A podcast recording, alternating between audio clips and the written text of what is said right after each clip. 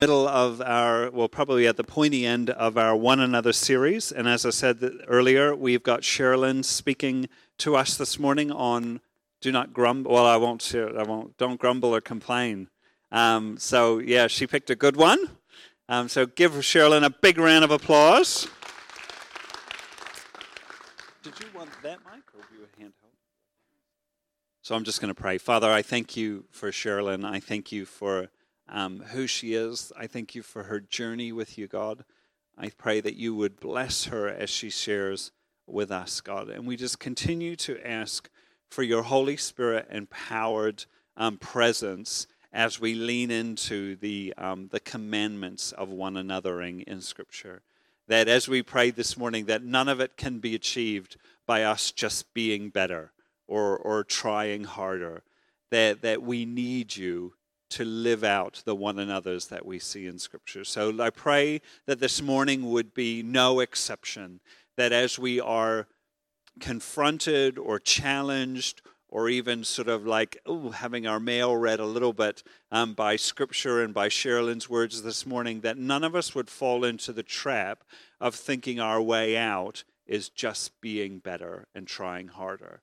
That for all of us, we would put our hope and our trust and our dependence on you, the author and perfecter of our faith. We pray this in Jesus' name. Amen. Amen. One anothering. I like that. Don't know if it's a word, but I think we're going to adopt it. One anothering. And um, don't you guys worry about having your mail read. I was trying to figure out how I could preach this morning without letting you read my mail. Oh, gosh. Have you ever noticed that um, once something's been brought to your attention, you notice it all the more? Like, like maybe that, that buzzing or dripping or ticking clock that was just there in the background, but as soon as someone points it out, then you can't unhear it.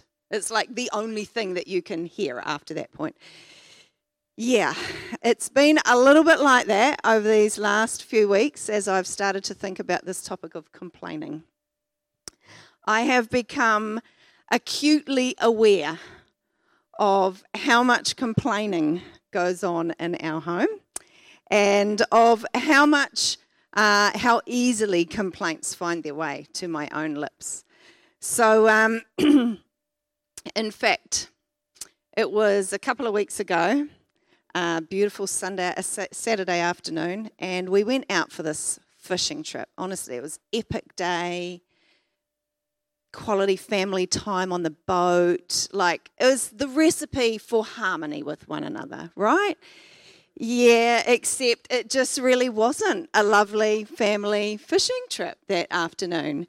Um, for starters, the fish weren't biting, but I was. Um, along with a certain child who shall remain nameless. Uh, and all I could think of was, oh my gosh, in three weeks' time, I am going to be speaking on Do Not Complain. Like, what the heck? Uh, and, and just for a little bit of further context, um, my final preparations yesterday were done uh, to the backdrop of hmm, complaints about how restrictive I am as a mother, um, how one sibling was being the cracker police, and how another family member is always getting laughed at 24 7. And that was just a 10 minute window. So, so let's pray again. I know Lyndon's already prayed, but I need to pray because I am convinced that God has a message for us today, even though, and maybe especially because, this messenger is still learning these lessons. So, God, this morning, we just ask again that your presence would be at home with us here, that you would speak to us, challenge us, convict us even, and lead us even deeper into your love, which is ultimately the driving force behind all of these one another's. And I pray this in the authority of Jesus Christ. Amen. I've actually got no authority to be up here this morning except for the authority of Jesus Christ. So, you know, you might think that um, given, you know, my confession of my own shortcoming in this area, that I'll go easy this morning, that, um, you know, I'll offer a few excuses, I'll try and make this all a little bit more palatable for us all. And, and I really wish I could for my own sake as, as much as everybody else's. But this whole thing of how we speak to and about each other isn't something that the Bible brushes over lightly. So here goes. We're diving in. Philippians chapter 2, verse 14, just go straight at it. Do everything without complaining and arguing. Straight up. Complaining and arguing are not dispositions that fit with being a follower of Jesus. Sheesh. James chapter 5, verse 9 goes on to add a consequence. It says, Don't grumble against one another, or another translation says, Don't complain about one another, brothers and sisters, or you will be judged. It gets better. And Matthew chapter 7, verse 2 warns, For in the same way that you judge others, you will be judged. And the standard you use in judging is the standard by which you will be judged. You know, how many know how easy it is to hold these high ideals for others while failing to match up to those same high ideals ourselves? Just this week, there was a particular process at work that I hadn't followed. And I was really embarrassed to remember that it's not that long ago that someone had skirted around the edges of that same process, and my response had been like, What? What were they thinking? You know? And there I was doing exactly the same thing. So the standards that we hold others to is the same standard by which we'll be judged. This is this is worth paying attention to. James chapter 4, verse 11 and 12 brings it home. It says, Brothers and sisters, do not slander one another. Anyone who speaks against his brother or judges him speaks against the law, and there's only one lawgiver and judge. But you, who are you to judge your neighbor? So there you have it. Do not grumble, complain, or slander one another. It's hearty stuff this morning. I thought it might be helpful to start off with a few definitions because sometimes these words, you know, we're familiar with, but it's like, what are we actually talking about here? So to grumble is to murmur or mutter in discontent. It's that, you know, like think of a grumbling tummy. That was sort of how how I. It's that that underlying low dissatisfaction, right? The grumble. All right, complaining comes straight out with it. To complain is to express dissatisfaction or, an, or annoyance about something. So there's no more muttering under the breath. No, I'm just going to say it how it is. That's complaining, right? And then slander makes false and damaging statements about someone, which seems kind of next level, you know, like that there's there's complaining and then there's slander, like deliberately saying false things and damaging somebody. But it's where we can easily get to if the first two go unchecked. So, take family again as an example. Those of you that have ever been in a home where kids live, I'm sure, can imagine the progression, right? So it goes from the mutter to themselves about something that's irritating in somebody else in the family, that's the grumble, right? To the initial complaint. Let's go with, it's not fair. And from there, we go to the false accusation or the slander, which could sound something like, You always say that, or You never let me do anything, which of course is simply not true. you know, complaining kids, they make for an easy example, but we all know, don't we, that adults can be pretty good complainers too. So, just so that I don't have to you know, let you read all my mail. I thought we'd go with the good old Israelites as an example. right, so God, just like we were singing in the song this morning, God has delivered them, right, out of Egypt. He's stepped into their slavery, He's delivered them out of, um, you know, a situation of true oppression that they've been in for years. He's miraculously opened up a pathway through the water and he's effectively dealt with all their enemies. He's provided supernatural food in the middle of the desert. But in Numbers chapter 11, it tells us they complained about their hardships in the hearing of the Lord. Now, it would be fair to pause there and go, okay, but if they're complaining about their hardships, like, does that really count in the context of our one another's? Because, I mean, you know, haven't we all complained about the weather this year? Like, is that what we're talking about here? But here's the thing with us humans generally speaking, we look for someone to blame. So, our complaining about hardships and circumstances can pretty quickly turn into complaining about whoever we perceive to have caused those hardships.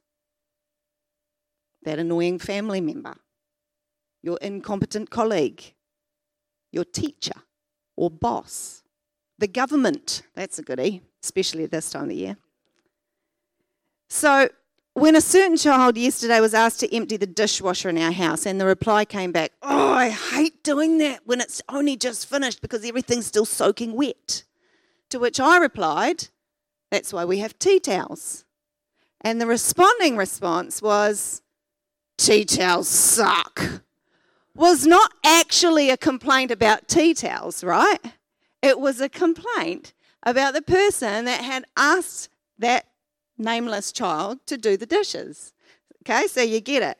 Which is why in Exodus chapter 17, we see the Israelites' complaint is with Moses. So they're not just complaining about hardships anymore. Verse 3 says, they grumbled against Moses, saying, Why did you bring us up out of Egypt just to make us and our children and livestock die of thirst? Oh, the drama. Okay, but it's so familiar, right? So their circumstances are the trigger, but Moses becomes the target. Worse still, sometimes the target of our complaints becomes God Himself. And in Numbers 14, verse 27, it's God who says, How long will this wicked community grumble against me? Because these kind of grumbling complaints either directly or indirectly declare that God is not sufficiently good or faithful or loving or wise or powerful or competent. Otherwise, He'd treat us better and He'd run the universe more effectively.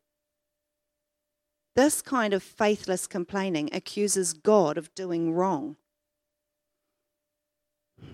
And in these verses about the Israelites, you know, we see them make two classic mistakes. They complained in the hearing of God instead of in the company of God.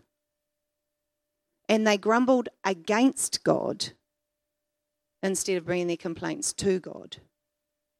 So it's all about the who and the how. Those verses I read at the beginning that don't grumble against, don't complain about, don't speak against one another ones. They're actually about taking care of the who and the how. So let's start with the who. Taking our complaints to the right place is key. A number of years ago, a friend of mine was um, relaying a conversation that she'd had uh, with somebody who was complaining about their pastor and how he had offended them. And my wise friend said to this person, Oh, and what did the pastor say when you told him that? you can probably guess the end of that conversation, uh, the end of that yeah story, because there hadn't been a conversation with the pastor. And my friend was able to gently remind that person that she was not the right audience for that complaint. Matthew 18, verse 15 to 20, outlines Jesus' instructions on how to respond when someone sinned against you when you have a legitimate complaint against someone. See, this teaching is not a call to be a doormat or to live in denial or to just pretend everything's fine, everything's fine, when really everything's not. But it is a call to look after the who and the how. And just a little side note on the going to someone with an offence thing um, before Lyndon gets inundated with calls to meet up this week. no, just kidding. Um, but I heard something years ago that has been really helpful to me on my journey, and it's this if you're going to get offended about something, make sure it's something that offends God. If you're going to get offended about something, make sure it's something that offends God. And that simple thought has stopped me in my track many times over often the very best who that we can take our complaints to is to God. The Psalms of Lament weren't included in the Bible by accident. Um, they're a gift, they're a model for both the who and the how. They're honest, they don't pretend everything's fine. Psalm 142, verse 1, for example, says, I cry aloud to the Lord. I lift up my voice to the Lord for mercy. I pour out my complaint before him. Before him, I tell all my trouble. See, when we've got serious complaining to do, we better get serious with the who. These Psalms of Lament are also a great lesson in how to complain. For starters, don't just complain in God's hearing, you know? Get into his company. And don't grumble against him because he's on your team. God is never the enemy. God is your most powerful advocate and champion. And if you don't believe that, go to him with that. God is your most powerful advocate and champion. You may have heard the story of George Mueller. He was, um, he was this English guy back in the 1800s who cared for over 10,000 orphans in his lifetime, started loads of schools and did all, all sorts of cool stuff. But he determined that he was not going to talk to anybody except God about what was needed for the kids in his care. So he wasn't going to tell anybody, he wasn't going to go looking for donations or anything. He was only going to tell God what they needed. Okay, pretty pretty massive massive commitment. Now, if we're taking a leaf out, oh, sorry, the, the story goes that one morning there was absolutely no food for breakfast. Now, I'm not sure how many kids were in the orphanage at the time, but if he's, if he's dealing with over 10,000 kids in his lifetime, I'm guessing there's at least 100, right? 100, 100 hungry kids and absolutely no food for their breakfast.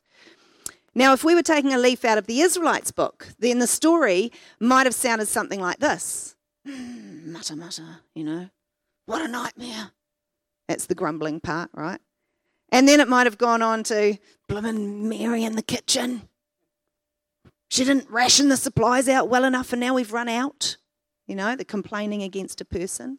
And then it might have gone on to what was God thinking? He's given me all these kids to look after and there's not even any food. What does he expect me to do? The grumbling against God part, right? But not George Mueller. There's a different story that I'm telling this morning. So he just took the problem to God. He set the table like usual. He called all the kids to breakfast just like usual. And he gave thanks just like usual, thanking God for the food that he was going to provide for them to eat. And as he's praying, there's a knock at the door. And it's the local baker who's been woken up super early in the morning and can't get back to sleep because he's convinced that God is telling him he's got to get up and bake bread for Mueller. So he shows up at the door with freshly baked bread. Almost immediately, there's a second knock on the door, and it's the milkman whose cart has broken down outside the orphanage. And so he offers milk to complete their meal. Like, how brilliant is that? That, I mean, that's just, that's my favorite of his stories. But, you know, George Mueller didn't waste energy on complaining, he just took his need to the right place. And God wants us to bring our complaints, our frustrations, our needs to Him as our advocate, as our good, good Father. That's the how. Okay, but can we get practical, like real practical, just for a minute, and land these kind of, you know, big ideas in a little snippet of our everyday. Because I'm not suggesting that if this week you go to a cafe, you order a coffee, and it comes out lukewarm, that you sit at the table and you just pray about your desire for a hot coffee, right? That's not, I don't think, where we're going with this. Okay, so how does the Bible's invitation to look after the who and the how play out in something as simple as this little scenario? James chapter 5 verse 9 says, "Don't complain about one another." So first thing is, your problem is not the person that just delivered your coffee to your table or even the person that made your coffee. Your problem is that you like to drink your coffee hot and your coffee is not hot. So just communicate that. Okay, it doesn't call for muttering about the quality of the service these days, or being rude to the staff, or even making big statements that aren't necessarily true, like, well, I won't be coming back, or whatever. But presenting your complaint respectfully, taking care of the who and the how, often leads to a positive outcome. A hot coffee, for instance. In fact, complaining in the right way can be a catalyst for positive change in matters of far greater importance than the temperature of our coffee, let's face it. So, Proverbs 31, verse 8 to 9 says, Speak up for those who have no voice, for the justice of all who are dispossessed. Speak up, judge righteously and defend the cause of the oppressed and needy. Can I ask you, what do you think speaking up for the needy is going to sound like? I mean, even just talking about it, doesn't that just stir you a little? We're not talking necessarily polite conversation here. When complaining is not the end goal, but we seek solutions, especially solutions that speak to God's heart for people, then God says, Don't you dare stay silent. Use your position, use your voice, complain in the right way, and speak up. Okay, those are the right ways to complain. But don't we all know that there is a whole bunch of complaining that rolls off our tongues that is nothing to do with seeking solutions or positive outcomes for the needy, and everything to do with that sibling who is so annoying, or that child who is so ungrateful, or that boss who's so angry, or that workmate who's so self absorbed or that teammate who doesn't pull their weight, or the teacher who's so mean, or the neighbor who's just weird, or the spouse that really doesn't get it. I don't know. The list goes on and on and on. And God says, just don't do that. I've got a better way.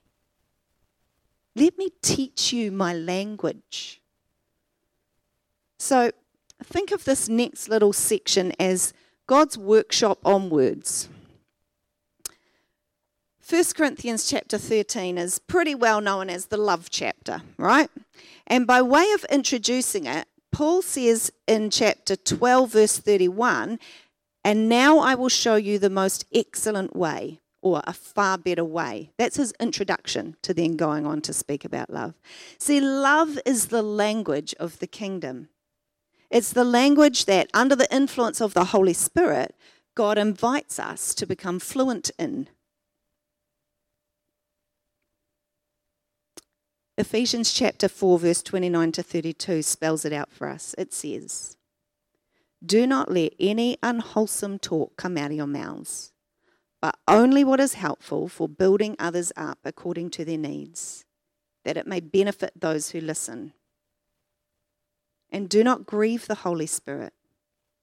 Get rid of all bitterness, rage, and anger, brawling and slander, along with every form of malice. Be kind and compassionate to one another, forgiving each other, just as in Christ God forgave you. Did you hear all those one another's at the end? Because allowing ourselves to sit in God's workshop on words, to learn the language of His kingdom, is pivotal in living with one another as He intends. Those verses are pretty, pretty challenging. The New Living Translation says, Don't use foul or abusive language. Let everything you say be good and helpful, so that your words will be an encouragement to those who hear them. The Passion Translation says, And never let ugly or hateful words come from your mouth, but instead let your words become beautiful gifts that encourage others. Do this by speaking words of grace to help them. And the message says, each word a gift. Now, if my tendencies are anything to go by, then there can be this temptation to think in extremes, right? To we can look at the first bit of that verse and think to ourselves, oh, yeah, I'm doing all right unwholesome talk, foul and abusive language, ugly or hateful words. Like, as long as I'm not right up there at that extreme all the time, you know, then I can kind of settle for what I'm not doing, right? As long as I save my abusive language and yelling for the TV screen, the All Blacks or the Warriors, as the case may be. It was a bad day for New Zealand sport yesterday. But, you know, as long as I save that stuff for then and I don't actually talk to anybody in person like that, and as long as, well, as long as, you know, my hateful kind of language is, is the exception and not my norm, like, I'm doing all right, aren't I? But God is stirring us to not simply swing off that extreme and settle for not doing. He's setting the bar real high and saying, How about going after making each word a gift? How could that thought alone change our language this week? I brought along a little box just as a as an illustration. Because how would it be if we could just pause before speaking and imagine our words gift wrapped? Okay, another confession. When I typed that up, I was like, ah, the fight in me went, oh, I'll gift wrap you some words, all right? Wait till I see what I've got boxed up for you, buddy. All right, that's not what I'm talking about, all right? Sheesh, man. What could it look like, though, if we just paused and went, whew, what would it be like to receive these words as a gift? What if we genuinely thought about what it would be like to be on the receiving end?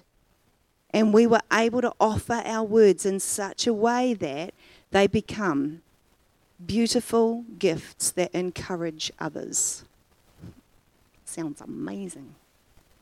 Sounds like a very high bar. And so I thought we needed to finish with some practical how to's because I really, um, really, really get the sense that it's very easy to, to go to that place of, oh, like, shall I just give up now? Because I don't meet that standard, you know? Actually, if I'm honest, sometimes I'm not even in the middle. I'm kind of swinging more this way. And, and there's, there's this, this thing in our human nature that, that tells us to just do better, right?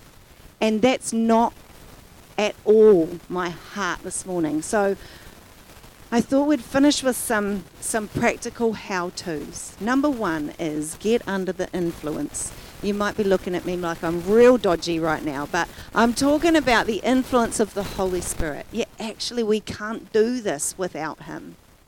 Get under the influence. And prayer is a great way to remind ourselves about the who and the how. Taking care of the who and the how in our complaints. Number two is compassionate curiosity. Hmm. That was a phrase that I heard recently, courtesy of Michelle Diprose, and I still think I'm too challenged by it to love it just yet.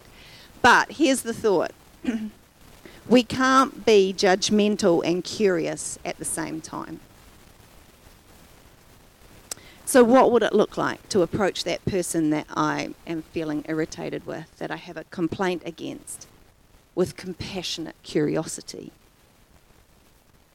I think actually that Maz gave us a great example of that last week when he talked about, um, right at the end, I wrote it down because it's brilliant, um, talking to his kids and saying, Help me to understand.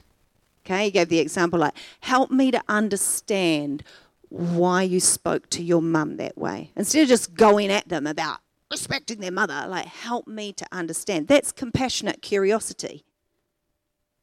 And maybe much of the energy that we spend in complaining would be better spent in compassionate curiosity. So I'm just going to leave that one there for you guys to mull over, like I've been mulling it over since you said it to me. Thanks, Shell. Uh, number three, cultivate thankfulness. A complaining spirit is opposite to a thankful spirit. Elisabeth Elliot says, it's always possible to be thankful for what is given rather than to complain about what is not. One or the other becomes a habit of life. Another one of my favourite quotes from Ann Voskamp is Busy is a choice, stress is a choice, joy is a choice. Choose well. We could say that this morning. We could say complaining is a choice Thankfulness is a choice. Choose well, because one or other will become the habit of our life. And just a, a real quick aside that thankful, genuine thankfulness, it's not a um, it's not a look around. I, like I'm not a big believer in that thing of there's always someone worse off than you. Like is that the level of our thankfulness? You know, it's it's not a look around and find the person that is more down and out than you so that you can feel better about your life. That's not what we're talking about. Like genuine thankfulness says there is always something in every day. There is gifts that God has for me in every season of my life, no matter how damn hard that season might be. So, thankfulness, cultivate thankfulness. And number four is speak blessing. You know, like if we're going to get rid of a bad habit, we've got to replace it with something good, right? First Peter chapter 3 verse 9 says, "Don't repay evil for evil." We could add in complaint with complaint. Don't retaliate with insults when people insult you. Instead, pay them back with a blessing. Get this this is what God has called you to do, and He will grant you His blessing. So, can I recommend this, this little book on the awesome power of blessing? It's my kind of book, you know, little and easy to get through. But um, it says, blessing is speaking God's intention or favor over someone or some situation. Sounds like a pretty good antidote to complaining about one another, don't you reckon? So, like I said before, I, I didn't come this morning with this finger wagging lecture to just be better, because it would be going like this just be better, complain less, right? That's not what this is about. God is saying there's a better way. The language of his kingdom is a language of love compassionate curiosity, thankfulness, blessing, and positive shift. This is an invitation to recognize the beauty of God's kingdom language and allow Him to lead you into His better way. My heart for this morning is so much more than a cool little pet talk and a workshop on words. Like, I'm believing that God's Spirit is at work here this morning, that He is speaking, challenging, convicting, but ultimately inviting us into more of His love. We just finished with four how to's, and I believe that there's four invitations here this morning as well. The first is for those of you who have grounds for grumbling, because there are things in your life, in your world, that aren't as they should be. Maybe it's a health challenge or a negative dynamic in your family. Maybe it's a school or a workplace challenge. Or maybe the issue is internal. Your own thoughts are the battlefield. And maybe you've been complaining in all the wrong places. You're doubtful that God cares or even sees. Maybe He's the one that you're feeling grumpy with right now. And you've been perceiving Him as the enemy. But see, here's the thing about your real enemy Satan is the ultimate slanderer right? He has been doing his best to cast doubt on God's love for you since the beginning. Right back in the garden. Did God really say? And this morning's invitation is to take care of the who and the how, to bring your complaint, your legitimate needs and concerns, but to bring them into the very presence of God and to let Him smash down those lies of the enemy. If that's you, then let's complain in the company of God this morning, bringing our griefs and our requests right to Him. The second invitation is for those of us who haven't been complaining at all and we need to. If you've been keeping silent when God's prompting you to speak up, to go after solutions, to stir up positive change, to bring justice for those who are oppressed. This is your time to respond.